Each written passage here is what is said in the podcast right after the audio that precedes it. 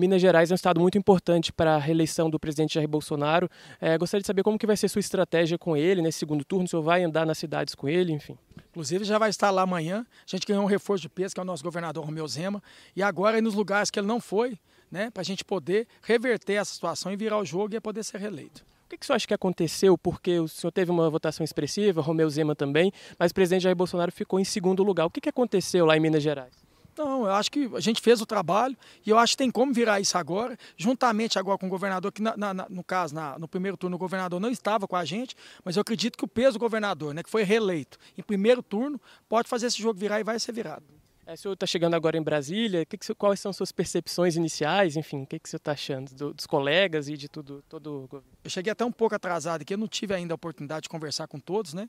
Mas pode ter certeza que eu estou aqui para aprender, mas estou aqui para ensinar também. Quais são suas prioridades para o mandato? Prioridade é sempre poder reforçar Minas Gerais, né? A gente vai representar a federação, então quero muito reforçar os municípios, estar presente nos municípios. Também sou adepto da reforma política e quero muito propor essa reforma política aqui. Se eu vou conseguir, eu não sei, mas que eu vou propor, eu vou.